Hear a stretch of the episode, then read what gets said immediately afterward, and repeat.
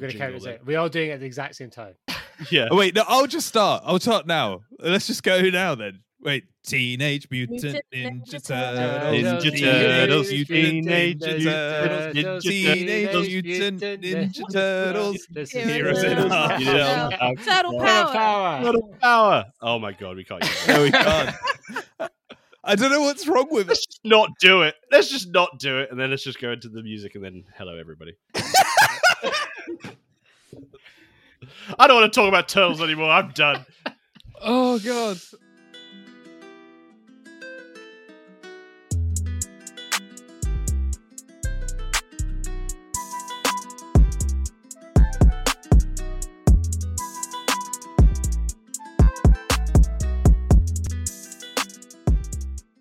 Hello and welcome to the Fantom Zone, your one-stop shop for all things nerdy. If you like what you hear today, you can listen to our other episodes and a whole range of other nerdy subjects on Spotify, Apple Podcast, Google Podcast, and SoundCloud. Today we're talking about the Teenage Mutant Ninja Turtles Mutant and Mayhem, and I'm here joined by Donatello, Leonardo, Raphael, and Michelangelo, otherwise known as Ian, Simone, Chris, and me. How Hello. Yeah. Hello. Turtle power. Cowabunga. Cowabunga. Give me some pizza. Yeah. Actually, that was going to be the first subject of today's questions. Um, Mm. what's everyone's I- I first like pizza. opinion on pineapple on pizzas? Yes or no? Oh, no. elite. No. Yes. it's No. such a good combo. No. okay. Yeah. No. Chris being the the That's the end of the to Fantom Zone. the rift has begun. I cannot with this- continue. Chris, go on your spiel. I can't wait. It's just not right, is it? Is this I the mean- next great debate? Yeah. Yeah, it could be. Could be. We should do that. Um, I just, I don't me wrong. I like pineapple. I just do not like it on pizza, and I don't think it belongs. That is- a That's literally all I've got on the matter. It's just my personal preference. That's so outrageous. I don't have any science behind this other than I, I just you're not going to get on the picket line. No, I mean, I just wouldn't have it. My wife, my wife has it, and it's, I thought you were going to say she brings it in the house and I throw it out. I throw it yeah, out yeah. of the window. It's like that and scene in Breaking Bad it's a definite point of contention. Yeah, that's it. If you look in my house, it's just covered in pineapple pizzas. um, no, it's just not for me. what about sweet and sour, man? No, I, I mean, sweet Yeah. and sour is not the same as pizza. No, but it's like you can have sweet stuff in savory. Like you can I'm have not saying that. you can. I just don't think that It pineapple. feels like you on a are. pi- uh, well, I am saying that. Have, Um, you, but- have you tried it, Chris? yes, I've tried. Yes, I've tried it. I, I like. I don't no, like. you one of never those- had a Hawaiian pizza, is what I'm Oh, hearing. so good. I have I have had a Hawaiian pizza. Terrific. I've tried it. I just don't enjoy it. I just don't like the pineapple with the tomato I, d- I and I don't believe it. The problem is I that you've well, tried he's. it I think didn't I'm sure it. he's. I'm sure he's not Lies. lying. So, Chris, it, if, if- if that's the what, what is your chosen topping of choice? look, and this is going. This isn't going to help my case at all. I like just a standard pepperoni pizza. Oh Mo- fuck! As much pepperoni, as much pepperoni as possible, but you know, I This like basic bitch. Uh, well, on, on that, I realise rift- that does not help my case at all. But Oh dear. Well, we, peace- we've, we've ca- drawn the line in the sand. We've drawn the line in the sand of the podcast crew. There's three of us against one of you, Chris. You know, You're a pineapple man Oh. as well. Feel it. Yeah, feel it. yeah. Oh god, you gotta love pineapple. It's that sweet and savoury, just like you you. say. Mhm, fair It just works so well. And that's the episode today, guys. That- that's it. I didn't want to talk about turtles. I just wanted to bring this up. It's been on my mind for a while. Uh, wow, I mean, I'm sure they'd approve of this subject. well, That's that, that was They that was the notion. Um, so, on the subject of the actual movie itself, what were our sort of initial re- knee jerk reactions to the movie? Did we did we like it? What were- what were our first thoughts? Simone, do you want to go first? I really, really enjoyed it. Um, like a lot. I wasn't like I'd had no expectations going in. Um, but I just thought it was it was it was perfect. Like there was well not perfect, but like the subject matter in it was perfect. That's that was my takeaway. Um, yeah, I really, really enjoyed it. The art style was phenomenal. Like blew me away. Um, yeah, I had a really good time watching How about it. yourself, Ian? Yeah, I, I'm very similar to Simone. Like, I really, really liked it. I think I like Teenage Mutant Ninja Turtles as a property a lot. As a kid, I really liked the cartoon. As I've grown up a bit more, I now like the comics that initially came out. Uh, obviously, a very different tone to the cartoon when I was a kid.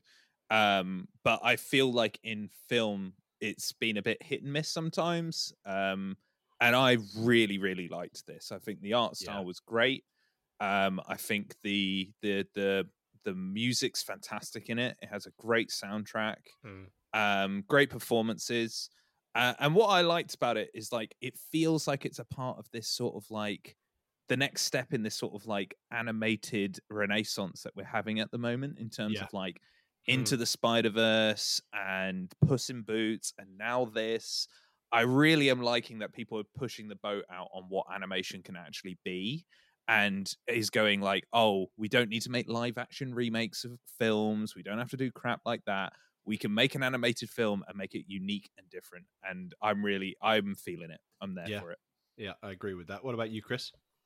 Yeah, I I have to agree. I think this film, I, re- I really really enjoyed it. I, like Simone said, didn't really have any expectations going in it. Obviously, we we talked about the trailer before when it came out, um, and obviously the art style looked intriguing. Obviously, being from the same uh, people who made Mitchell's versus Machines, which is another great Oh, animated, oh. film. Great film. Yeah, So um. Uh, so you know, kind of had high hopes in that regard in terms of it looked great, and this film absolutely does. But I really, really enjoyed it. I just I had a really great time with it. And similar to Ian, I've grown up watching uh, Teenage Mutant Ninja Turtles for for many years, and the films have been yes spotty um, previously, but I think this does along with things like Spider Verse and other things we've seen, and like I said, Mitchell vs. Machines, this kind of art style and this animation kind of renaissance that we're having is really encouraging. And this film is just another fine example of how good animation can be. Yeah, I'll I- be contrary then and say I hated it. No, I'm joking. Yeah, bugger. well, I mean, I, I, I totally agree, and it's it's interesting you both mentioned about your sort of your memories with regards to the Teenage Mutant Ninja Turtles because that was something I wanted to touch upon. Where like what what was our sort of earliest memories of the Ninja Turtles, and was there a particular series or franchise of the T- TMNT that uh, sort of stuck with you? I mean, for me personally, if we sort of jump in, I quite like the 2003 um, Teenage Mutant Turtles, where uh, it was sort of a it was after the original 80s cartoon, and it it sort of took it in a more grungy, angsty sort of 2000 setting. Um, and you had things like Shredder being an Utrom alien rather than Krang. Any of you guys got any particular sort of stories or memories of the turtles that sort of stood out? Any particular iterations that you like the most? Ian, do you I re- oh, who do you want to go first? No, go ahead, Ian. No, no. Did you ask me to go first? I did ask you to go first. Yeah. then I will go first, Simone. No, I'm joking. um, I do remember the 2003 uh, cartoon, like vaguely. Like I, I, I really, really remember having the toys. That's the thing I remember Yeah. the most. Mhm. I don't really remember the shows that well. Weirdly, like I know there was. I do not remember the 2012 one at all. Like that. That's not there at all. Um, but like I remember having the toys. I remember having a really like rigid shredder. Like he had no articulation other than his arms would go up and down. Yeah. Like he, you couldn't move him at all, but his arms would just go up and down. But the ones I really liked playing with, they must have come from the 80s one because they looked like those ones. But they were morphing, so you could have them as a little turtle, Oh, and then they would morph out into Yeah. the like Raphael, Donatello, and I had the Shredder one as well, where he was like a little old man, and then you pressed a button and he became Shredder, and you're Yeah. like, I had that one. They were like little transforming turtles. Yes, sort of opened up the yeah, so I remember the- folded them out. Yeah. Yeah, that's what I remember the most. The toys that I had with terrible articulation. Those are the yeah, I had those toys as well. They were a lot of toys back then didn't really have the a Yeah, range, of- a range of remember them. motion. Yeah. Yeah, but they yeah. were great. Yeah, I remember that. Yeah, they were good. How about you, Simone? Um, this is going to come out of left field, but when I was younger, I was completely obsessed with the 1990 Teenage Mutant Ninja Turtle film, like the live action one, Yeah. with the weird. Go Yeah, yeah. turtles, go turtles, Turtles, go. go. That's a great movie. like, I watched that on repeat, and I also had like this um toy of Michelangelo, and he had like a pizza strapped to his chest. And you could load mini pizzas into it, and you could move his arm, and it would fire these tiny little pizzas Sick, out love of a it. bigger Nice. pizza. I bet they were Hawaiian. I, that's no. I'm, I was just about to say, I'm pretty sure they were pepperoni pizzas. They were pepperoni pizzas, yeah. Mm, what a yeah. basic bitch. No, I'm joking. yeah. So it's a little left field, but um, yeah, that was. I think that was that was my first. Yeah, it was 1990. I would have been my first. Um, that's my first memory of Teenage Mutant Ninja Nice. Turtles. Chris, the same with you, sort of toys, or did you follow anything in particular?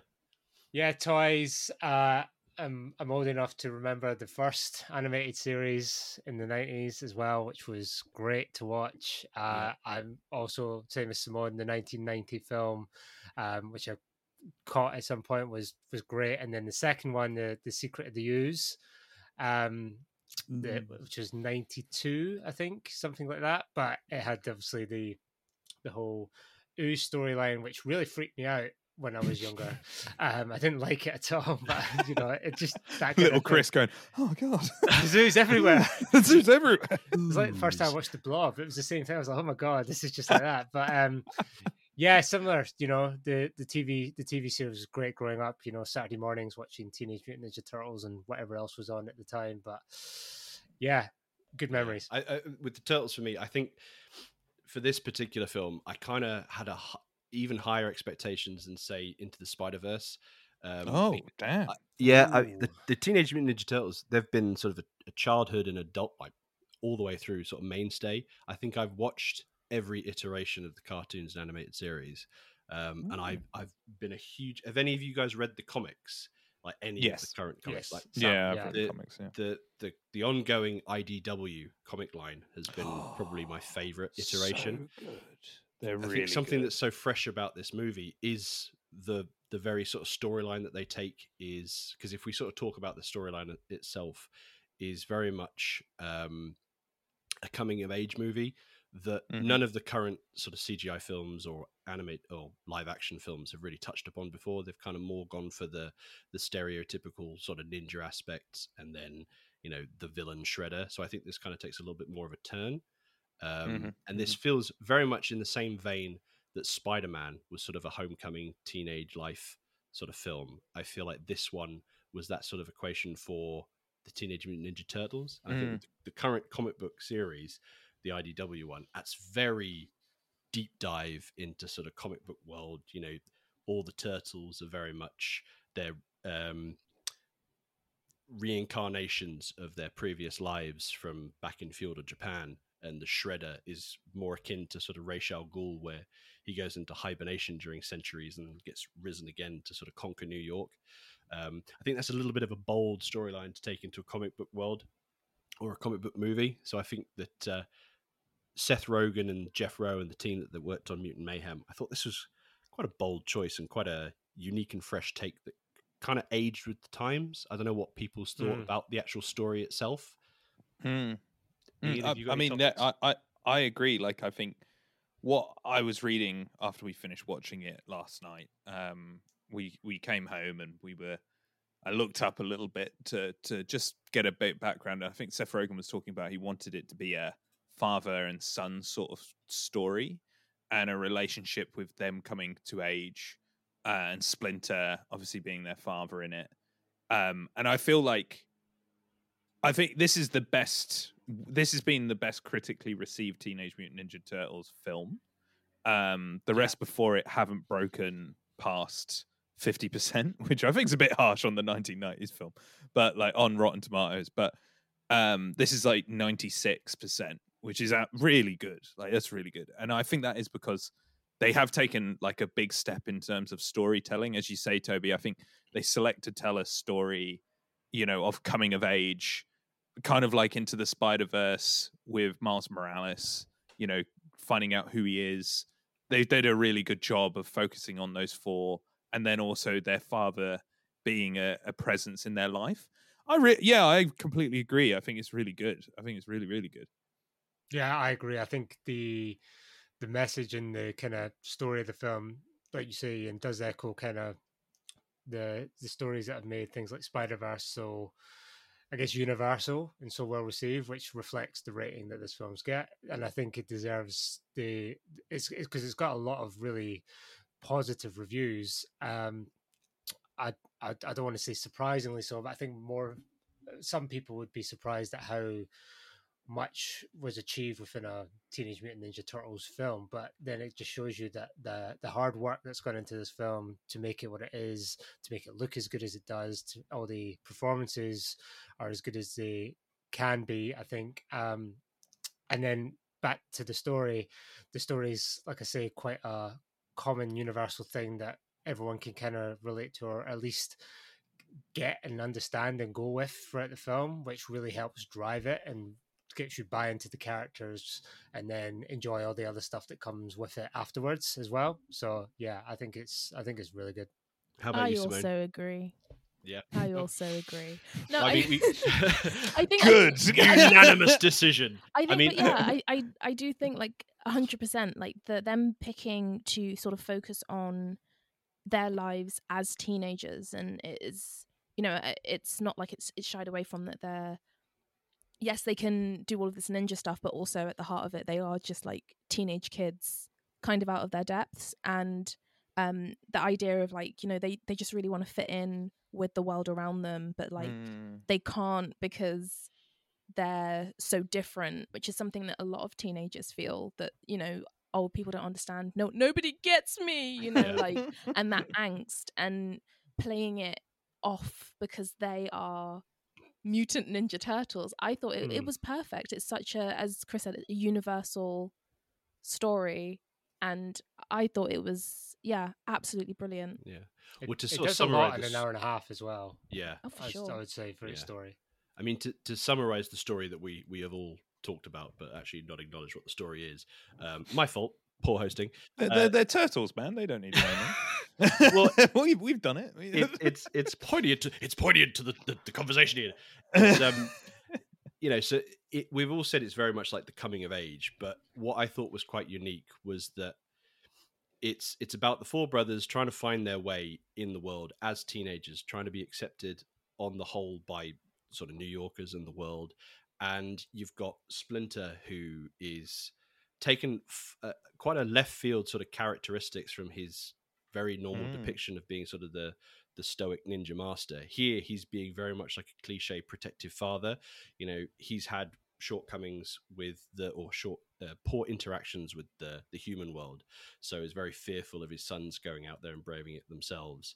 You know, he wants them to stay in the sewers, and the the the, the first sort of reaction for the turtles is you know they they bump into April O'Neil Um, just playing around and horseplay on the rooftops, and their first interaction is not not to try and um, be heroes straight off the bat. It's more about acceptance in this. So she's trying to undercover or uncover um, a series of crimes that are taking across uh, New York, where uh, ooze and technological equipment is being stolen by this mysterious crime syndicate, and they want to help her purely out of sort of teenager selfish reasons. They think this is a good gateway for them to be accepted. There's a weird sort of creepy undercurrent with Leonardo being um, sort of fancying April, and you then get introduced to the cre- uh, the criminal sign- uh, syndicate run by Superfly, and there's kind of the Superfly, Superfly. voiced by Ice Cube, which is very much the parallel story from Splinter's perspective, where they're taking a more antagonistic and violent approach where they don't feel they can be accepted in the real world, therefore they're going to attack and harm the real world and the humans. So I think it's quite an interesting parallel of stories and two conflicting dynamics. Um, how did you guys feel about sort of that dynamic and the, the characteristics of, say, Splinter and Superfly and the other sort of side characters of the mutants? Chris, do you want to go first? Um, well, it's interesting because I think there is even a moment in the film where, um, obviously Splinter's um, main concerns with his four children, as it were, is to protect them, and the only way to keep them safe is that they listen to him. And uh, you know, there's this uh, animosity towards humankind, obviously, given his past experience and his his uh, his what's the word um desire to keep the you know the four from danger and what he perceives as a unaccepting world of humans um which apart which is a very interesting message as well that goes throughout the film is about acceptance and like intolerance and you know that kind of stuff which we can get into a bit deeper. But then obviously Superfly has kind of the same kind of feelings about that, and there's that moment in the film towards the end where you see both sides of the coin. If you I guess took a, a, a, one road or took another road, what do you become? And then um, I think it's very interesting theme to see like Superfly is what Splinter would become if his hatred and animosity took to another level rather than go the other way, which is to retreat and you know shy away from it. So I, I really I really like that theme, and I think it really balances it quite well to show you that con- consequences of choice and different paths in life, etc., can lead even from the same beginnings can lead to very different yeah. outcomes. Simone. Yeah, I, I I agree. I think that's um it's a very poignant point. Thank you. Chris. I have my well done. Chris. Well done. Yeah. We've come a long Now way. you're not since the- hosting. we've come a long way since the Hawaiian pizza incident. yeah. now you're not hosting. You can be a bit more, uh, bit more uh, poignant with your thoughts. I'm sorry, what was the question? I mean, it was basically the, the sort of central. the question was, how did you feel about the the dynamic between the conflicting sort of storylines of Splinter trying to protect the the, the children or the, the teenage mutant ninja turtles from the real world, and then Superfly's more antagonistic approach of Oh yes, you know yes. if the if the humans are going to be bad, then we need to wipe them out. Yeah, I mean like Superfly, and I feel like they really missed a trick with with him. Like they didn't play um that Superfly, like the song Superfly. I feel like they could have Yeah. played. Yeah. They really I should have Yeah, done waiting that. I was it waiting for it. Um, but, uh, but anyway, um, no, yeah, he really does have like a more of a Magneto approach Yeah, to mutant life. Mm. Um, but obviously, you can understand how somebody would end up that way.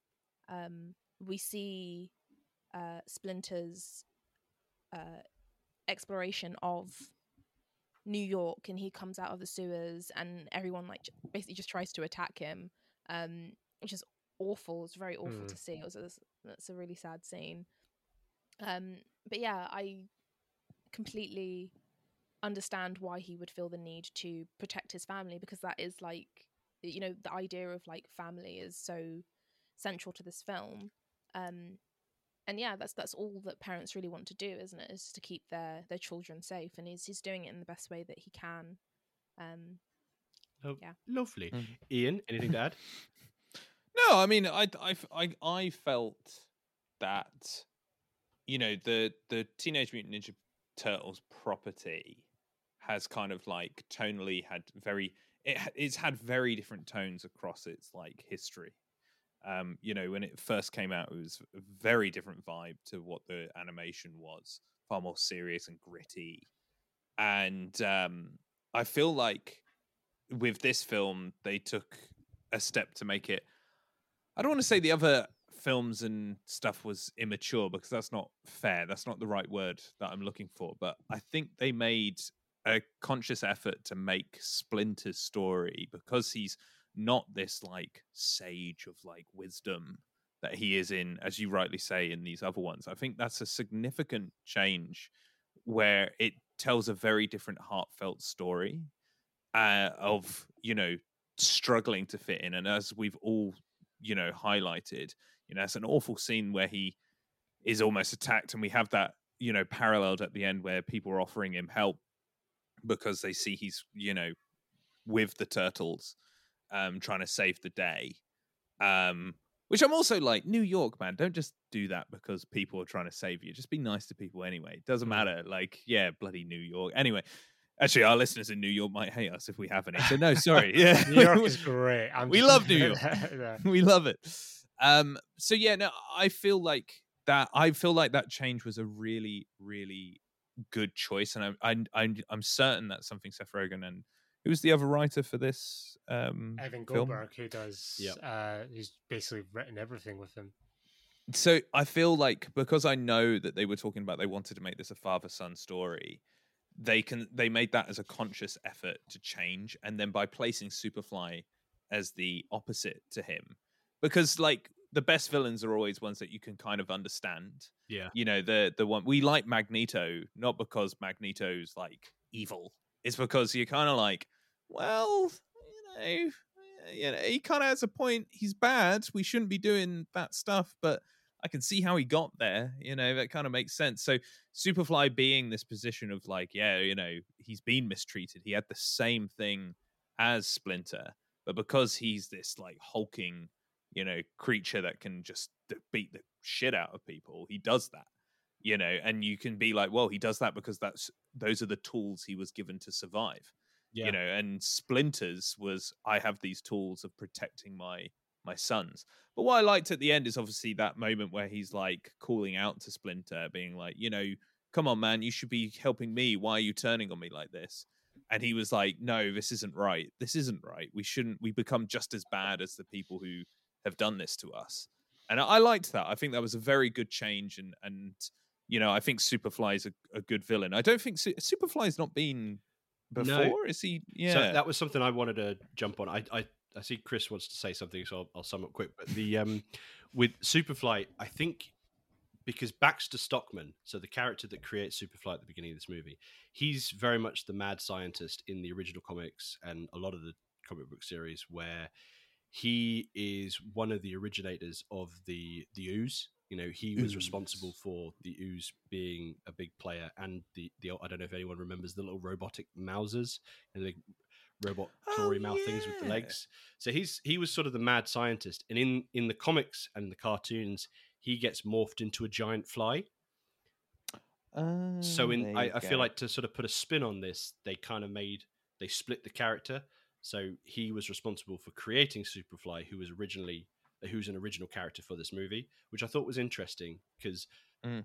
they kind of spoilers kill off Baxter Stockman in the first few minutes of this movie, which I thought was quite bold getting uh, Carlos mm. Espinito in for what's basically a cameo role. Um, mm. And it's going to be interesting down the line without Baxter Stockman in because he's sort of responsible quite a lot in the Turtles' lives. Not to, I, obviously, I don't want to cut off Chris. I know you got you want to jump in. Do you think they brought him in for maybe down the line he can come back? Because he is a big name actor, isn't he? He is, yeah. Uh, I would suspect so, because I'll jump back on that, but I want to see what Chris wants to say first, and then I'll. Let's go to you, Chris. I'll go back to that. So Chris, what, what, was it you wanted to say? Sorry. I just kind of wanted to echo um, Ian's point about obviously.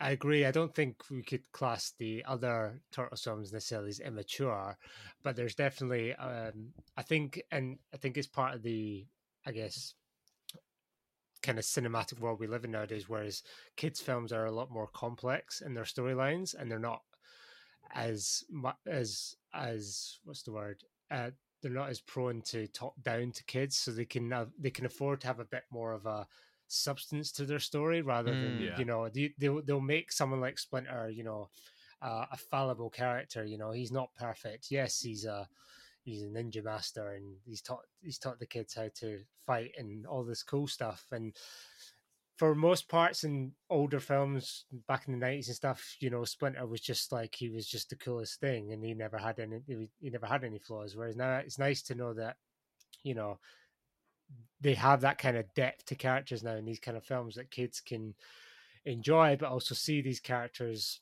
you know from all sides rather than just being one dimensional and this is their thing. You know, they're actually seeing fully characters. So I, I just really find it interesting that a film like this can deliver like that. Um, yeah. which is a real testament to the writing and the, the message they're trying to get across. Mm. Mm-hmm. But anyway, yes, uh, I also don't know if Baxter Stockman will come back. I was also shocked because um, you're right, Giancarlo Esposito is not uh, he's not a small name by any any means. So no, no. unless no, he's no, unless he's doing it as a favor to someone in the film, I don't know. But it would seem strange that he's a one and done kind of very, five minute thing. Very recognizable voice as well. 100%. Like second I heard it, I was like, oh, it's you know uh, Breaking Bad. Yeah, he's, he's definitely oh my god, too bad guy. His, real name, Breaking Bad. well, he, he's Moff Gideon to me, but he's definitely like the, the go-to bad guy of late, isn't he? Um, yeah. Simone, mm. you got anything to add? So just on the uh, the characterizations and things like that. No, I think I agree with um what Ian was saying that. Oh, wow, everyone agrees with me today. This is, no, I think this is an unusual uh, feeling. I'm always on the other end of this. I think it, it is a it's a it's a poignant point that we've had this sort of like, uh, almost elevation of animation and and children's films, and there is a things are getting a bit. I don't want to say deeper, but almost deeper. Um, so I, I do I do agree. I agree. I think it's a you really hit, the- hit the nail on the head with that. I think the way Chris said it, I think's better. Look, Let's all just be so loving to each other today. Just be, "Oh, you were great, Chris. I think you saying they don't talk down to kids anymore is a is a good way of saying it. Now there are great examples of kids films from when I was younger, especially animation. I love animated films. I always have. Like one of them that stands out by far. And Toby, you might know what I'm going to say, but I think Iron Giant is one that is like yes. Mm. outstanding because it doesn't talk down. No, it it has doesn't. like really heavy themes of like death, accepting like who you are, your choices, you know, that you are who you choose to be, these really adult ideas. And it is a kids film. It's a kids film. And I think maybe, you know, you guys might not agree with this, but I think maybe we had like this golden age of like animated digital animation with like early Pixar films Yeah. with like Toy Story, Outstanding, Incredibles, etc. And then we had some DreamWorks ones that were coming in, which were great too. You know, I think the latter Shrek films definitely fell off, but there's no way anybody can tell me that Shrek one and two aren't great. You know, Yeah. they are such good films.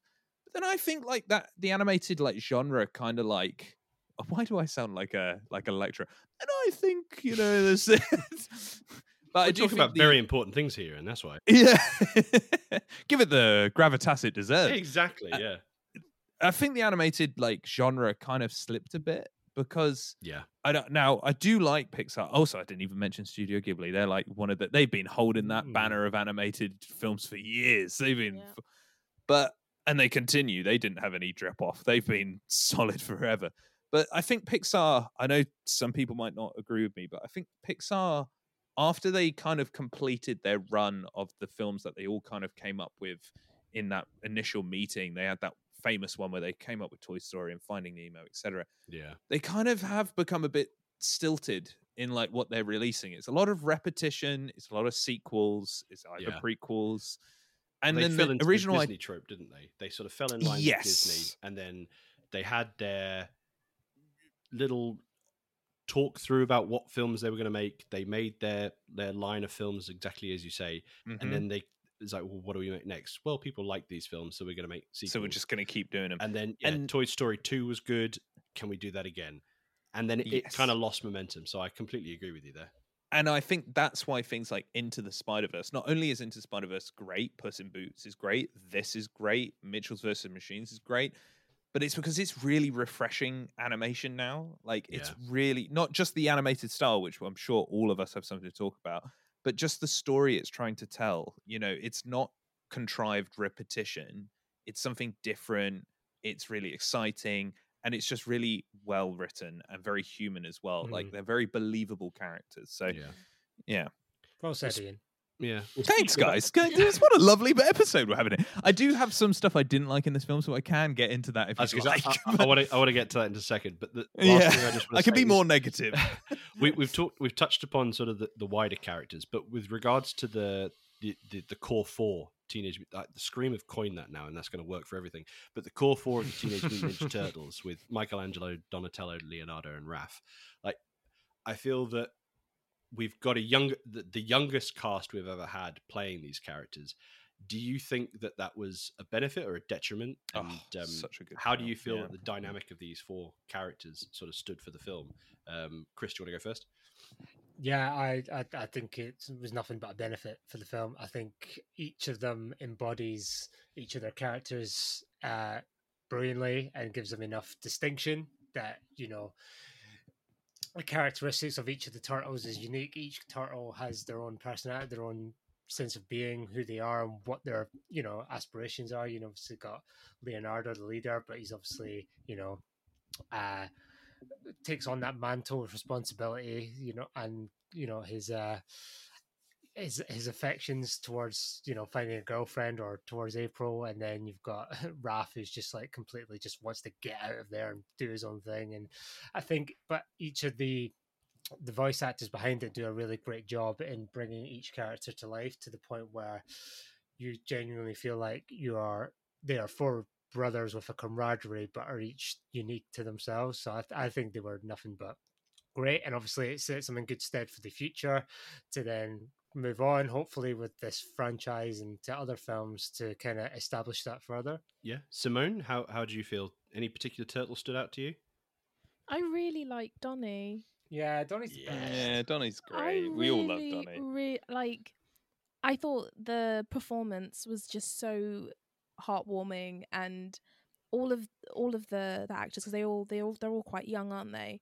Yeah, I thought they did a really good job. Usually, children actors really annoy me, and I was not annoyed at any point. I thought they gave a very convincing, because voice acting is not easy, and they did it. They Yeah. did a very convincing job. Um, yeah, I think it was. It definitely added an element of vulnerability to it as well. Yeah. Um, because because their voices sounded so young, and it's not someone trying to sound young. It's just the way that they sound, and yeah, I to to agree with Chris, and yeah, absolutely, complete benefit to the film, and yeah, I just I heart I heart Donnie forever. I, I think it's quite unique because they. Um, I was watching some behind the scenes footage, and I think um, Seth Rogen was discussing about how uh, a lot of these times you get the voice recording, and the, the reason I mention this is Simone, you sort of reminded me, is that when they had the the, the four uh, boys together recording the, the footage, they they were all in the same room. So a lot of the, Oh, the scenes were very much improvisational, and they sort of fed off each other's energy. So I, I think that, Mm. that was quite a, a bold choice, and I think that definitely worked. Ian, how do you think? Yeah, no, I now I know that that actually adds a lot to what I was going to say that they felt very natural together and they felt like just some teen boys together messing about, doing stupid shit, taking the piss out of each other and it's quite relatable because of that like you know them just being completely silly saying stupid stuff like every when they're coming in and they're trying to come up with excuses for why they're late it's just very it feels very human and organic and that's what's really important. I think that's the thing that we find annoying with child actors a lot of the time is that it doesn't feel organic that's the problem and that's not to say that all child actors are terrible it's just you've got to have really good child actors like these guys and i think you know i mentioned i feel like i should mention it every episode just because i love it so much but one of my favorite animated shows ever is the Ava- the avatar series avatar last airbender and uh, Ang, the main voice actor, was a kid when they started that, and had him Yeah. like grow through the role, and it it works because you can feel that he's a child, and there's like child innocence there, and it's the exact same here, child innocence and like teen innocence messing about, and now that I know that we recorded it together, it really can it tells you can tell because they're messing about, like when they're taking the Mickey out of, of Leonardo, um, and they find out his name's Leonardo is so funny. That's so like, and he's like, no, no, that's not. That's not how you say it. And it's like, that is how you say it. That is how you like. It's so like what you would say. Like even with your friends now, like if somebody says something and then you can see they're getting annoyed, you're like, "Mm, that is what she said. I heard her say that. Like you would, you would do that. Um, so like it felt really organic. Um, and I, I, I really liked their performances. I think they obviously are the heart of the film, and if that didn't work, the film would just completely fall apart. But their voice acting is like top notch. Yeah, I, I, I wholeheartedly agree. And I think before we sort of touch on sort of the, the animation side of things, because I think we're all going to have very positive things. So we uh, got to, it's, we got to get I- some negatives in well, here, man. that's we what gotta- about- that's what I was about to say. we got to get bad stuff. that's what I was about to say. Positive, negative, positive. So on the negative side of things, Simone, is there anything in particular that sort of didn't quite rub well with you, or not not sort of sit well in terms of either characterization, the story, anything along those lines? Um, there's really only one thing. It, it's something that Ian and I, actually, while the film was happening, we had a little yeah, I was like whisper about it. Um, the in the middle of the cinema, I shouted over. What do you think about that? That's Um, weird, isn't it? the I mean, I I was a little confused um, where the device to unmutate someone came from. it's kind of just randomly there, isn't it? I, I It's was like- just like, "W- w- did I miss something? I I feel like it I must have. was it was in the Cynthia Utroms. Yeah, but where did they get that from? Like, It's kind of They- really randomly. They created the mutant uh, T- CGI. They- I like you would be like, no, no, no. This is the. it's just very Well, like for everywhere that they've got a make it sauce, they've got to have an unmake it sauce too, right? it's ju- a sci-fi. that's how it 101. works. You have the ooze and you have unooze. It's all very, it's all very scientific. Yeah, it's it's very Deus Ex Machina, isn't it? It's Yeah. like you know, like oh, it's you, we we've got the thing that stops it right here. It just happens to be in this little thing over here. It's like well, I mean, they had it from the get go because the the soldiers had it when they went to go capture Baxter Stockman from the beginning, didn't they? So it was it was brought in from the very first scene. Okay, but still, it's Deus Ex Machina. Yeah, like, yeah, it's yeah, still it's it's handy that we have it. Did they make it before the ooze was designed or after the ooze? I Well, feel like before because then they brought it. Yeah, but then if he had the ooze before. Was he making mutants for a long time or just for a short time? Well, he'd sort of gone rogue, hadn't he? Because that was the whole point of him being in his basement, making the other. Okay, so so he had the ooze first. Hey, I'm sure because they're doing a spin-off TV series, they can do a Baxter Stockman journey. It did, yeah. I it was very for both of us. We were I like, I was just like, what? did I miss something? I'm, I'm Yeah. confused. Why have they just randomly got this? Like, it's lucky, isn't it? Oh, good Fair thing we enough. had that unooze around, isn't it? Like, Is that well what we're calling it as well? kids. Co- Coined it unooze. Unooze. Unooze, Unooze. trademark. Yeah. the the other thing that didn't click for me, I'm not sure about Chris and Toby, but Simone, we've kind of talked about it as well. But like, I felt like Superfly becoming a big kaiju sort of whale monster thing was a bit weird. I just found that a bit like that's a bit strange. Like, I didn't, it didn't click for me that kind of change in sort of the story because before that it was very like grounded I know they're mutant people. Like, I'm not saying it's grounded like believable, but I mean, like, it was very human story in the sense of their emotions and like they're having to deal with this like thing that's going to kill all these people. And it's like, oh, but now he's a big kaiju thing. You're going to have to fight him. It's going to be a big creature that you use the unooze on. It's lucky we got that. Here you go. And I just felt like that's where the film kind of went a bit, a little bit awry for me. I still like the emotional points within that Yeah, like when Splinter gets the New Yorkers to help him, and you know the boys all gang together, and Leo becomes a hero, and all of that. But I just felt him becoming a big monster was a, just a bit like, oh, we've got to give him a threat. Ah, we'll make him a big monster. That's what. we'll yeah. do." That that felt very much like the early Saturday morning cartoons. You know, the early '90s um, Yeah. cartoon sort of thing. You know, almost Power. Rangers esque. Make my monster grow. yeah. It felt very reminiscent of that. But I, it was quite funny uh, um, that they did the the Splinter and the New Yorkers because that felt very reminiscent of Spider Man One with the Green Goblin. Yeah, yeah, It's like, you take on one of us, you take on all of us.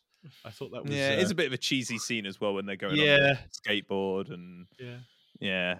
Would have been great if he got on the skateboard and just immediately fell off. That would have Chris, been funny. how Like, about you? like, I I I like the I like the kaiju esque. Boo! Yeah. Get pineapple on that pizza. I think um, I I do agree with the the, the, the kind of the means for Super Superfly's plan is kind of just a bit like oh it it, it just works. Don't worry about it. And then we kind of like okay sure. Um, don't if you really start picking it apart, you're like how is this working? How are you doing? But you know I was happy to go with it because I was enjoying myself so much. But then I did enjoy the kaiju bit. I think obviously he falls into the big pool of ooze with all the you know where the zoo is and stuff like that and then it becomes this socket sort of final act threat for um i guess new york to come together as it so often does in films you know Yeah. There's always that scene um I I've known I've been to New York and I feel like they would just be like, oh, this is just another inconvenience because Yeah. oh, bloody another kaiju like, again. oh, again, jeez. Um, but I, I like that bit. Um, I, I, I, I agree. The only real sticking point for me was like the the the how is this happening, but I didn't really mind enough to. I guess you have to accept they're turtles. aren't? Yeah, like, Yeah. yeah. I mean, yeah. There's a there's a point where I'm going. If I'm going this far, I might as well go the rest of the way. Yeah. in I think there's a very- There's a very tongue in cheek line from I think Jackie Chan as Splinter where he's like he's talking about how they're growing up as kids and he's like, oh if, yeah. you think, if you think too much about it, it doesn't work. So let's just move on. yeah. I, I thought that was very much like their wave away for the movie because I guess if you do sort of pull Yeah. apart the Teenage Mutant Ninja Turtles, Yeah, it, he's, it- he it gets a I bit was, messy. an, I was an old rat, so now I'm an older rat. You were young turtles. Yeah, Now- that now you're- so you're still young turtles. Don't worry about it. Yeah, that bit is great. Okay. That- I loved just all of the young interactions as well. Not only were they the cutest turtles Oh, like yeah, ever, they were so cute. And then when they were little mutant turtles, baby turtles, I was like, oh.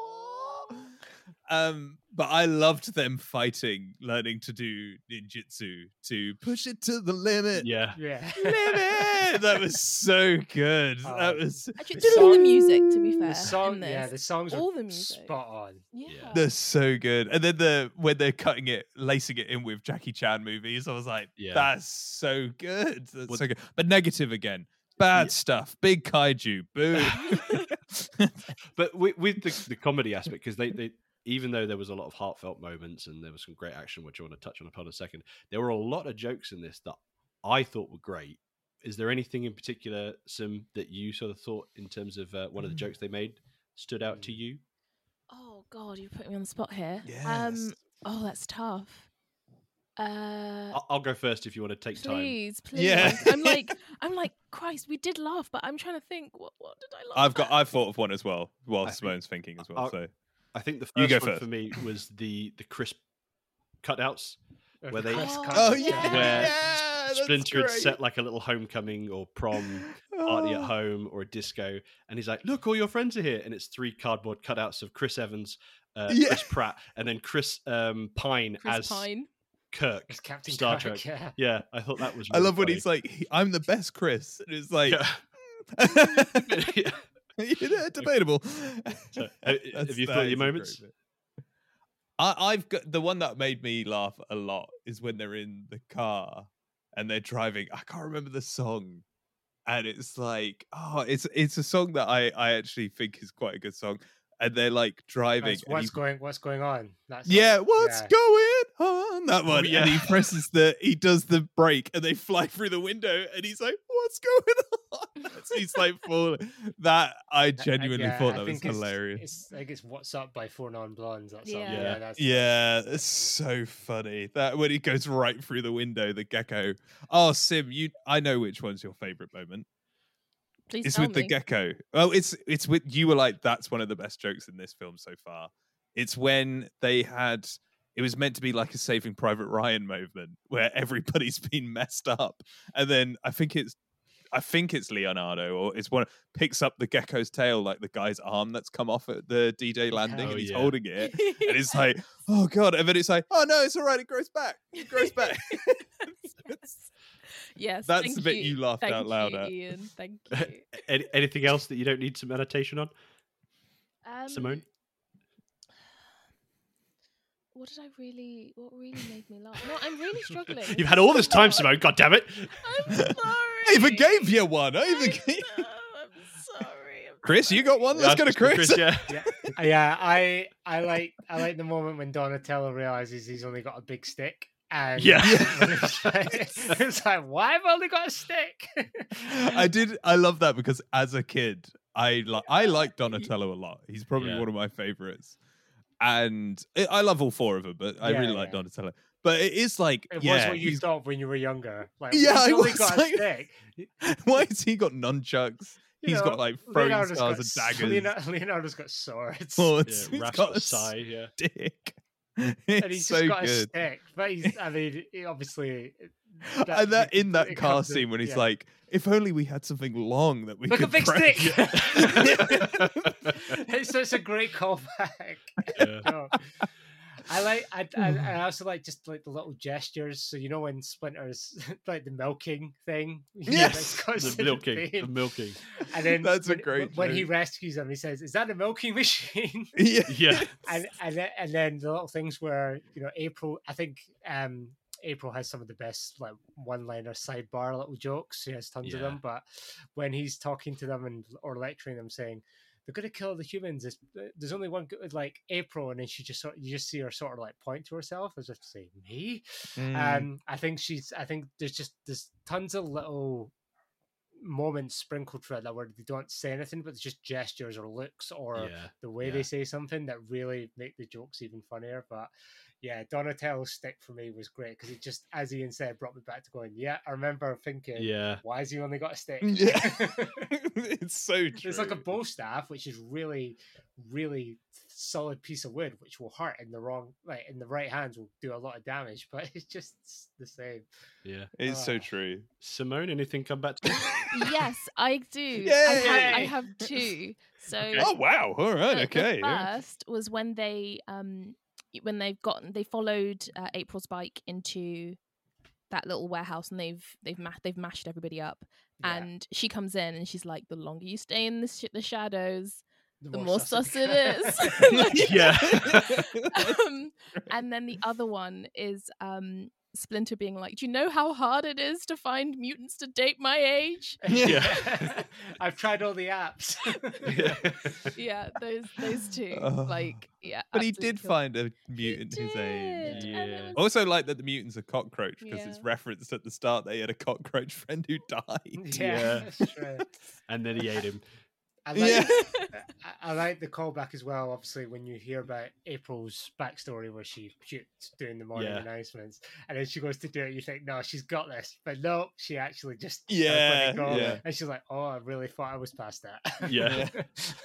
I think that's the good thing about this is that you know Seth Rogen and I always forget the other guy's name. Evan you even told Evan. And Evan. Jeff Rowe. We'll just call Jeff it Rowe. Jeff Rowe.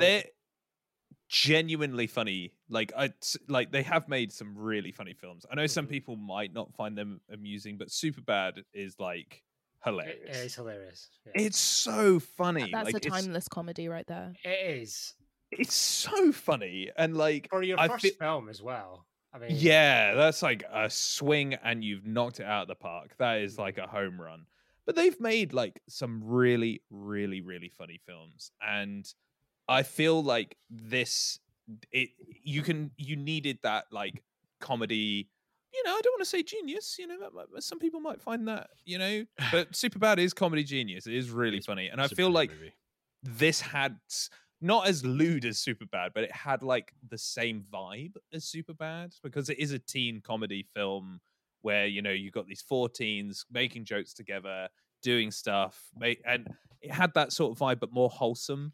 And uh, I think that's why the comedy works so well because Seth Rogen and the others are good at good at writing like comedy films. They're very good at getting that together, even if people don't don't think that. I think they are. So I might be basic bitch for that, but I I like. it. No, I don't think you're a basic. No, but I, totally Seth agree. Rogen is like completely attached to my funny bone. I find him so Yeah. funny. Yeah. You know He's what? so. I've got I just one. know some All people the really hate. Oh, jokes. All the yeah, milk- all the milking Oh jokes are great. I mean, that was a long milked. joke that finally got developed, and I thought that was when they were getting milked, he was payoff, like, "Does it hurt? What do you think?" Yeah. And then- right. Yeah, and Some they, people they really hate Seth Rogen though. yeah. I don't get it. I think he's really funny. He's very I, funny. I think he's good, very yeah. funny. But they um, there's a lot of pop culture references because that milking scene they even sort of chime in with like BTS, and then they start singing the the BTS song. I'm not going to I can't mm, remember. it, Yeah, but I thought that was quite funny. there are a lot of pop culture references in this Yeah. that I thought were quite funny and well There's used as well. Because you know there are certain things that you'll get pop culture references for, and they'll just throw them in just to try and you know pique someone's interest who's watching. But to actually use them properly and effectively is is is is good. I think that might. I'm not saying it's a negative because I really do think that's funny too. And there were there were pop culture references that I genuinely laughed at. But I think some animated films are a bit more timeless because of like like Iron Giant that I mentioned. Mm. Like obviously that's in an era, like that is made in a certain era, but because it doesn't rely too much on pop culture references, you can still enjoy that now, and kids Yeah. now can still enjoy that.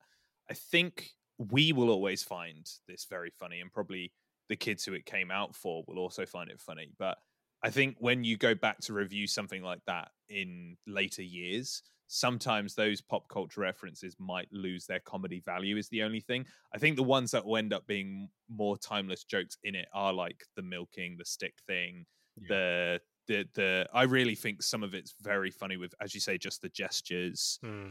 The pop culture ones I still laughed at, but I think they might, you know, just end up being a bit like, oh yeah, that was a funny time, wasn't it, when that was going on? You know, do you know what I mean? Yeah, I do. I and yeah, I agree. I- I agree. I I think the problem with pop culture references that you say is you, you're basically putting a timestamp on whatever property is. You know, is things that we've watched over the years that are now you look back and go, well, that's an old reference. Uh, you know, Yeah. you look at anything Mm. like Friends. I look at then something like The Big Bang Theory, which was rife, absolutely rife with uh, low hanging fruit pop culture references, and literally we just do them, just say, ha, Game of Thrones, right? And then something like that. Whereas at least this is using them effectively and using is them using as them part of the joke rather than just saying it to try and be like, yay, you mentioned Yeah. this thing. God, I hate. well, they, they did that with Attack on Titan, didn't they? You know, and they actually Oh yeah, that was good. yeah. purposefully added that to sort of reference the big kaiju monster and how like they've got a vulnerability on the back of the neck. But you're right, you know, say sort of five or six years down the line when the final well, the final, final, final series of Attack on Titan finally does air. Is anybody going to care anymore? I mean, that's had like more final seasons than anything else. But um, yeah, pe- people might not remember that as fondly or vividly as they do now. Mm. So it's it's interesting, sort of. But then that that's I feel that sort of summarizes this movie. This is very much a zeitgeist movie. It's very much poignant of the time of the characters, uh, of the sort of the day and age we're in, because there's lots of sort of the the more competent sort of social media side of things and you know they wanted to stream or april wanted to stream the their, their sort of goings and toings and from with regards to the crimes and stuff so it's very much a zeitgeist movie it's very much of the era and it, it's sort Mm. of shaped with and aged with the the kids or the perpetual kids like us who've gone to see the film and I, I, yeah I, I i think that uh that i think that sort of works let's move on to sort of the animation because I feel like we've sort of buried the lead there, and I think this was Mm. such a high profile sort of subject matter to talk about. How, how did we initially think, Ian? You you made the biggest gasp, so I'll go with you first. Yeah.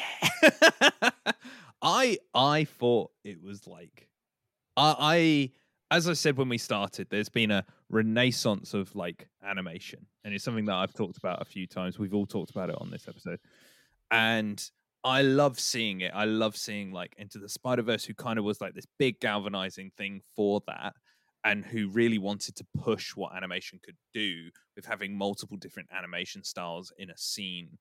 Um, and then we've had Puss in Boots, which I think was stunning. Mm, People have gorgeous. in The Last Wish, like, oh, it's so honestly really emotional as well. Like, it actually really touched my heart. And then the Mitchells versus the Machines, another one we've mentioned. Uh, This is the same team, same director, right? So, um, who also worked on Gravity Falls, which is an amazing TV. Yeah, show. same So- one, Jeff Rowe. Yeah, love Gravity Falls, man. So good. Um, so like I think the animation in this was outstanding. Like it might be out of all of those ones I've listed, up there is one of my favorite ones of it. Because like I love that like it has a 2D sort of like element of like when smoke's coming out of an exhaust, it's like 2D smoke coming out of an Mm. exhaust Hmm. when light is coming out of a screen, you've got lines that are coming out of it to show that it's bright. Like it's like a comic book page, but like also another element that's like more of a, that digital side of animation that I I just loved it so much. Like I thought it was so good. Um I'm not going to pinch Simone's favorite moment of animation that we talked about when we were driving to Lidl this morning that you were like I loved that so much. But it is a great bit so i'll let her mention that. But i just think it broadly had like fantastic animation and very unique and chose to push that sort of like comic book 2d elements to it my, one of my favorite bits is when they had Ferris Bueller's Day Off That playing, was fun. but then Yeah. everything around it's 2D and stuff. I was like, that's great. That's such a good little thing to have done. So yeah, I, f- I think the animation, not only was the film like a really good heart story, the animation in this was just stellar. I think it Yeah. looked fantastic. So, Sim, what was your your standout bit for animation? uh, when they're on the rooftop and it's sort of like this sort of like dark animation you know they they don't even have pupils they're all sort of like stood Oh, yeah, yeah, yeah. and then it it cuts and it's just like them just sort of like being awkward teenagers on the roof i thought Yeah. that was brilliant i absolutely loved it like the art style, as Ian said, is phenomenal. It's it is it's just really lovely to look at. Like, and I agree with what Ian said. I'm really enjoying, as he termed it, the the, the renaissance of art um, in animation that's coming because it's it is it's been really lovely to see something Yeah. so different. Um, and yeah, I all of it like it's it was just phenomenal, phenomenal, ugh, phenomenal. Um, Phenomenal. phenomenally phenomenal. Phenomenon. No, it- no, it really was. um, but yeah, I, I really I, I loved that that little scene. I was just like, yes, that is awesome, but also like, yes, they are just teenagers. So Well, I think it's so good because that scene is like a clear reference to the original comic book art style. Yes. That's how they yeah. looked originally. And that without the pupils, very dark, very serious. And I love that they uh, like ran out being like super serious. And then as Simone rightly like highlighted, no, they're just immediately teenagers and they cut Yeah. they it's almost like we're paying homage to where this came from, but this is the vibe we're going for. This Yeah. is like what we're trying to do. And I love the hard cut when they're like, "Why do you sound like Batman?" Like, that's Yeah, why are you yeah. doing that? Like, it's like, well, I was trying to make it engaging for you. And it's like, don't do that. I don't like. like it's so good. Chris, how about you? Any any standout moments of animation? Um, I I I generally just love pretty much all of it. That scene that you've described there is great. I think there's gen, gen genuinely not a moment where I thought this doesn't look fantastic, and I, if I'm honest, I said earlier that I didn't really have expectations of this film coming in, which was partly a lie because knowing that this was from Jeff Rowe, who was behind Mitchell's versus Machines, which is a fantastic looking, brilliant film that Yeah. I love. This was probably the aspect of the film that I was expecting good things from. Uh, and it was great. It was more than good. It was fantastic. And I really, really enjoyed it. And I think the beauty of, and to go back to Ian's good point about renaissance of animation is I feel like we should coin this. Like this should should be our. yeah, the renaissance of animation um, is that with and as we've seen in Spider Verse and other animated films is having a kind of unique art style as opposed to like live action or having or even within animation having a unique art style or something this well done adds such a different element to your ability to tell a story in such a unique and compelling way. The way that it draws a scene the reactions the kind of you know um i guess if someone's shocked you get that kind of s- surprise kind of drawing above their head those kind of things they kind of really just make things pop from the screen and really emphasize the moment or the joke or the the the kind of motions that the film's going through at that point. and i think that this film as with mitchell's vs machines just does that fantastically and I, I i i honestly cannot pick a single moment that i want to single out as the best Yeah. i think it was all great I, I mean, I, I would wholeheartedly agree. I mean, I, I've been an advocate for all things animation for the longest time, and I think more comic books would Mm, mm. adaptations would benefit from going an animation route. Because to sort of echo what you were saying, Chris, I think what the particular animation style that we're getting at the moment is it's allowing more of a visual identity for each of these Mm, narratives. Mhm. You know, you've got Spider-Man that's got very much sort of the the reminiscent of half tones and the sort of more pop arty sort of side of things, and then you've got Mitchell and the Web, uh, Mitchell and um, and the Machines, which is sort of more frantic and a little bit more um, sort of kinetic energy with the the animation side of things. Puss in Boots is it's it's kind of an amalgamation of both of those with a Yeah. with a touch of the much so. DreamWorks style. And I feel like the Turtles, it, it's almost a love letter to all the the the precede um the the previous Turtles before it. It's got the gritty edge of sort of the Matt Laird and um, Kevin Eastman original comic book series, whilst an undercurrent of the softer characters from the early sort of 90s cartoon and I, I- think this in particular has such a strong identity where it, kind of it splits between 2D and 3D, 3D and it has a, a great amalgamation of both. Um, but I, uh, it, it leads into the sort of softer sides where they've got more the emotional core, and then the the the, the kinetic action with, uh, say, for example, the the kaiju fight. Or one of the standout scenes for me was the once they've uh, beaten the first group of villains, they work with April, and then there's the uh, compilation or um, oh, the the scene where they're fighting numerous different gangs. Yeah, I was about to say that's a great anime and scene. cutting in between each of the Mm. action scenes, uh, and it's almost like one big unit and one big set piece. I think that for me was a huge standout. Great music that as well. I like yeah, the I mean, way the music was great it. in this. No diggity. Okay. Apparently, that was the hardest song they had to clear. That one. Really? Really? Yeah, but they got it in the end because they were like, they they. I think they showed it to them and said, "This is what we're going to do." And they went, "Yeah," but I wonder know. why they were so precious about it. That's weird. Hmm. I don't know. Hmm. But there's, The there's ton- the, the the music is so good. Ah, Even Outstanding.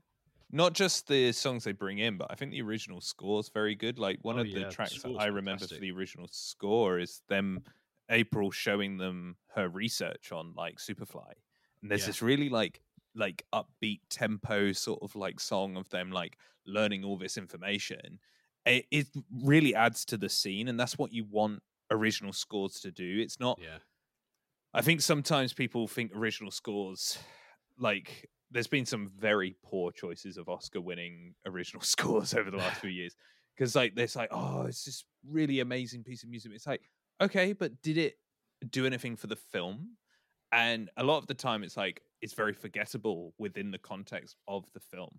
Whereas like a great original score is something that really adds to the film's dynamic. I think a film we recently reviewed, very recently for us, uh, was Barbie. Its original score is great because it adds to the film, and that's the same for this. Its original Yeah. score does a lot for the scenes, and then the added tracks do a lot for us to enjoy the emotion in what we're seeing. Like that is a great choice for that fight scene. It adds a lot to it. Yeah. Well, you, you've got such a um, a combo in Trent Reznor and Atticus Ross um, Mm. for for the for the score. You know, they did the Social Network, which, in my opinion, is a, a great film of Fincher's, but the music sort of adds score. so much to that. Yeah. Um, and I Agreed, think Girl with a. Dragon Tattoo as well, the the uh, the remake. I thought that was that Mhm. was fantastic. Uh, Another Chris, you've great got- score. You got something you want to jump on? Uh, yeah, I was just going to say the the the thing to echo what Ian was saying. The thing with music and film is very much similar to what we said about the pop culture references. The films can you can have songs in films, and they could just be popular songs in a film that don't deliver or do anything for the the film itself. Whereas if you, I mean, someone who's really good at this is Edgar Wright. He picks the songs that make his Mhm. films. Uh, pardon the pun, sing. Um, but they will you know the, the, he, he- the the songs have a purpose within the film and the narrative and they drive the film forward or or speak to what that moment in the film is talking about or what's happening so um when they're when no diggity is playing in that cut in intercutting scene where they're fighting all the gangs it really helps with the vibe of them kind of getting in the groove and getting into what they're really doing um Mm. whereas you have films that just have a song in there just you know so they can sell a soundtrack cd maybe later on down the line which might sound cynical but it's true No, I mean, it's true. I mean uh, twilight for example i remember that one having tons of them I mean, that's like the worst. I- example. I- like, I- it's the it's the most criminal offender I of that. fucking hate that film I don't It's so- get into it. Tell us how you really feel, Chris. well, th- th- I remember that soundtrack had like it had um oh my god, what's the band? They they did the Suburbs, which is a great album. Oh my god, I bet listeners are like, Ian, it's this band, but it's like one of the weirdest like alternative. Ar- oh no, it's arcade fire Arcade Fire. And you know what film I'm actually thinking of? Bloody fucking Hunger Games. The Hunger Games is another example, just another f- fucking example of a film that's like, oh, let's get all these edgy alternative artists on there and people will buy the album. And then in the film, they're never fucking played. They weren't Yeah. in that film. I don't know why they're on that soundtrack and it serves no purpose at all. I don't like that film. I'm going to join on the Chris's tirade. I Fucking hate that film. I actually don't hate it that much. I just thought I'd match the energy. I'm just matching your energy, Chris. I'm just matching your energy. imagine your energy, Chris. Sorry, Simone, you got- you got any, down. Any any notes on the uh, on the music side of things, on the scores? Uh, I absolutely love the soundtrack. Um, Mm. I love that it was like a lot of like '90s hip hop and R and B, completely up my street. Really added to it for me. I was like bobbing in my seat, wanting to sing along. Um, yeah, I ten out of ten for the soundtrack and score. Fantastic. Yeah, Nice. soundtrack here, fantastic. What film do you fucking hate, Simone? Um, you know, I have to agree. Twilight is pretty deplorable. It's pretty fucking bad, isn't it? Um, it's and, pretty and bad. do you know what was really annoying when it when Twilight came out and every single fucker that could tinkle on a piano was playing that stupid insipid song that the vampire what's his face was the main one Oh yeah, Batman. Oh, uh, Rob- Robert um, Pattinson he was Edward playing Edward Cullen. Edward I Cullen. hate that I know that. this He 'cause was- I hate that I know that. he was playing the song for whatever her face Bella. is Oh, I hate that I know this. t- everywhere you went everyone was pl- bloody playing that song and I was You like know- could you shut up do you know what? I even know the song. Oh. I don't know what song this is. I was like, what the I'll fuck are you find talking about? I don't I'll even remember it. that. My my For, for my another then time. gi- my then girl, my then girlfriend at the time was obsessed with Twilight, and it really fucking annoyed me. Is that what ended the relationship? Yeah, I was- fucking had enough of this shit. it wasn't far off. Um, but she she every time every time she'd insist on watching, she'd go, "Do you know he played that for real?" I was like, "Yes, you've told me about it a thousand times." Yeah. oh, you can play the As you're packing a bag. okay. As you're packing we a went bag, to, we went to the first one. That's when he- great. when he, Mhm, mhm. he took his shirt off and started sparkling. I went, "Fuck off!" in the middle of cinema. oh, as you're climbing out the window. Uh huh. Uh huh. yeah, I might cut all this out. But it's fine. No, give it in. This No, is no. gold. Chris insights are real. Oh, yeah, yeah. Oh, we should come well, back. We should do a retro review of Twilight. no, See Chris. no, Yeah. no. Yeah. None of us Absolutely watch it. We just give our worst memories about it. We, we don't have to. Yeah, watch actually. I, I, I just remember him stopping that fucking car, and it was so dumb. I was like, "What the fuck is that? What just happened? Why is he breathing like that?" I Why Why was she breathing like that? She just kept going all throughout the film. I was like, what is this? the thing is, they're not. Uh, I I don't want to get into it. Yeah, I, I heard Chris go. Twilight. The thing on from is, Twilight. the one more thing. no, no. we're- like Columbo turning around. Right. Just get out of that One rabbit more- hole. I've, I've get really out of that enjoyed my, rabbit hole. I've really enjoyed myself with uh, Tor- Teenage Mutant Ninja Turtles. So Yeah. I want to, I want to, I want that to be my lasting memory for this. Oh. Well, on the But what about when Mutant he's Ninja sparkling? Shut up. Ian, Ian, shush! no mutiny. Um, so on the Teenage Mutant Ninja Turtles, any last thoughts on the TMNT? Any thoughts about where the post credits may lead to? Uh, Ian, you, you mentioned it earlier. Do you want to go on that first? Probably Shredder. Yeah, I th- I think it's. I, what, That was it, Chris? what's- Probably, Shredder. Shredder. Bro, yeah. I think it's Shredder. It might be. I don't know. It Could be Krang. I don't know. Oh, that'd, be, It's really- that'd be weird. It'd be really left field if they brought like I don't know Batman in because they've had lots of crossovers. yeah. It would be a great crossover. it would be, but totally left field. Just like you thought it was Shredder. It's actually this guy. um, yeah, no, it's clearly going to be Shredder. Yeah. Um, and eh, yeah, I mean, I'm very excited for that. Shredder's Yeah. their most iconic villain. Yeah. Yeah. Um, you know, other than I guess Kang, but like Shredder is still very the Krang. the guy. We don't need know. Jonathan Majors in this. It's Krang. Why do I keep saying Kang? It's Krang. Yeah, Krang. Krang, right? It's the multiverse. Yeah, Krang. yeah. brain. Kang comes in and he's like, "Hey Oh, guys, whoop, whoops, sorry. Wrong. whoopsie, get out of here, get out of here, stop slapping people, get out of here." Um, it's um, yeah, no, it's gonna be Shredder. It's gonna be great. I'm very excited by the prospect of this universe growing with the, like this. If they can release something else and do Yeah. this again, like I'm very excited for it. I think they've handled the property really well. They've handled actually the greater canon really well. I I think another great moment for me if we're going to talk about just final thoughts of things we really loved. I mean, one of my favorite scenes was when Bebop and Rocksteady turn up and they're playing their music. I Yeah. love that and Superfly coming out. Bebop and Rocksteady were always two characters I really liked as a kid. Um, so them already being introduced, but not in a way because I remember in the Michael Bay films, it was like, look who we bloody got in this. It's Bebop and Rocksteady. Look at this. We're not going to do anything with them, but look, look who it is. Yeah. Like in this, in this, it felt far more like they're just they're naturally part of the story, and it makes sense that they're in this story because they themselves are mistreated. I really liked that. So anything that's coming out further, if they can catch this again, fantastic. And Shredder can only be like great because I love Shredder. I'm I'm, I'm Yeah. into that. I'm into it. Well, as we can all sort of see where Shredder's going to go, um, I think maybe the the the strangest or the most potentially polarizing idea is what did we think about the ending of the turtles joining the real world and joining and that sort of thing? That because that's quite a big departure from the the status quo for the turtles. Chris, do you want to go on that one first? I think what it can do is give them, you know, different stakes to fight for in the second one. I mean, obviously, fighting for the whole of New York is pretty high up there already, but I guess they'll have.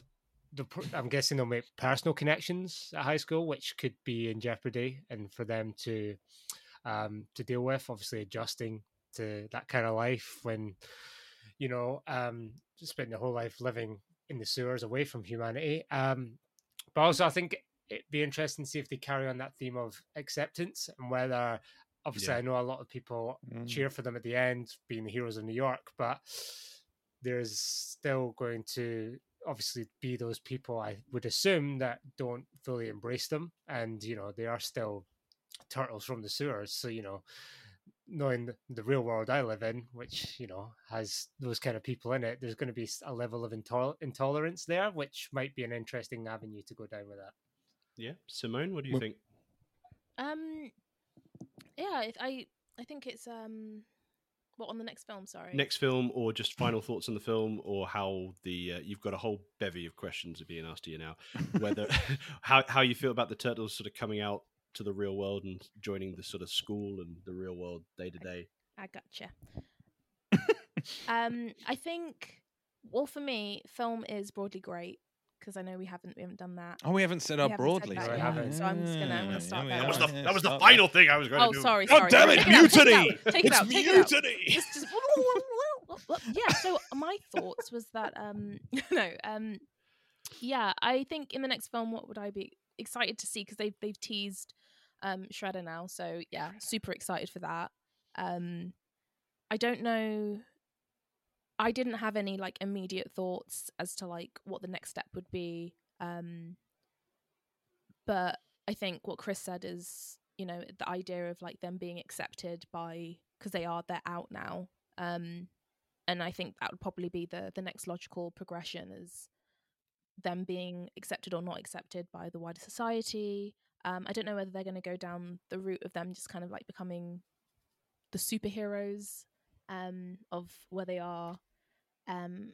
but yeah i'm i'm just i'm broadly excited to see what happens next What a great segue. So I guess on that subject, then, how did we all feel? Simone, broadly excited. What did you think of the film? broadly great Oh, great! Who'd have seen that coming? Ian, what about yourself? um, I, I, well, I, I think this will get a, a gasp. You might be over a gasp, but I'm going to say broadly good. Like it, it- I. Sorry, no one was doing it. So I- yeah, no one gasped. I was like, oh. Um, I think it was broadly good. I don't want to say it was broadly great. It might. It's very close to being broadly great for me. And it might inch up into that that echelon. Um, but like on Letterboxd, I always review. Like you can follow me on Letterboxd if you want. You can find me there. But I always review my films, and I gave it three and a half. Um, a four I feel like was would be too much. So a four would be eight. That would be broadly great because they rhyme. So like three and a half is probably five for a broadly five. Sorry. Broadly spectrum of reviews is always such a colourful experience. like this used to be us at work. Used to be like, what are you talking about? Like why? Are you, like how? What? I think need, it's we broad. need some kind of chart. Well, how how about we do it specific for the movie? We've done the lightning bolts for the Flash or the microwave babies. How many How many pizza slices shells? out of Oh. ten? Pizza slices, yes. I give this a f- probably half-eaten seven slices out of twenty. No, how many slices are in a pizza? Ten. Say ten. Ten. Just say ten. I well, it's just ten. Then it's just normal. Then I'll give it seven point five. I'd have to give it a seven point five pizza Nice. slices Nice. with Chris, Hawaiian pizza though. Hawaiian. Your pepperoni pizza. I- What do you think? On so I would give it eight and a half slices out of ten from pepperoni. Um, broadly great is where I would go with this. I, I do fair. I do think this is a broadly great film. I was very impressed. Um, uh, wouldn't say exceed, uh, exceeded expectations, but you know, I was. I, I don't know if I was expecting quite as to have such a good time with it as I did. Um, I'm very excited to see what happens uh, going forward. Um, as far as I'm concerned, uh, to keep making a couple more of these if they're going to be as good. So, Yep. yeah, I really enjoyed it. Perfect. What did you great. give it, pizza wise? Chris or me? You, you, Toby, you, Toby. You're the yeah. What do you give it out pizzas? Me? I matter. I uh, I, I would probably echo Chris. I would say about eight point five. I think it it matched my expectations of what I was hoping for based on the caliber who was involved. Um, I think the voice cast probably exceeded a little bit, but I think all in all, story, animation, everything. I think eight point five is a fair. I think anything higher than that would probably be a little bit more Spider Man beyond the Spider Verse or across the Spider Verse levels. Um, and I think this certainly is up there with my top three films of the year thus far. Ooh. Ooh. Whether or not it holds God, our place- year review is going to be spicy. I think exactly. We will see. We will see. But, uh, yeah, Mm, spicy perfect. like So- a Hawaiian pizza. yes, the spiciest of all pizzas. Margarita, the spiciest of all. yeah, you got Nando's sauce, sriracha, then Hawaiian pizza.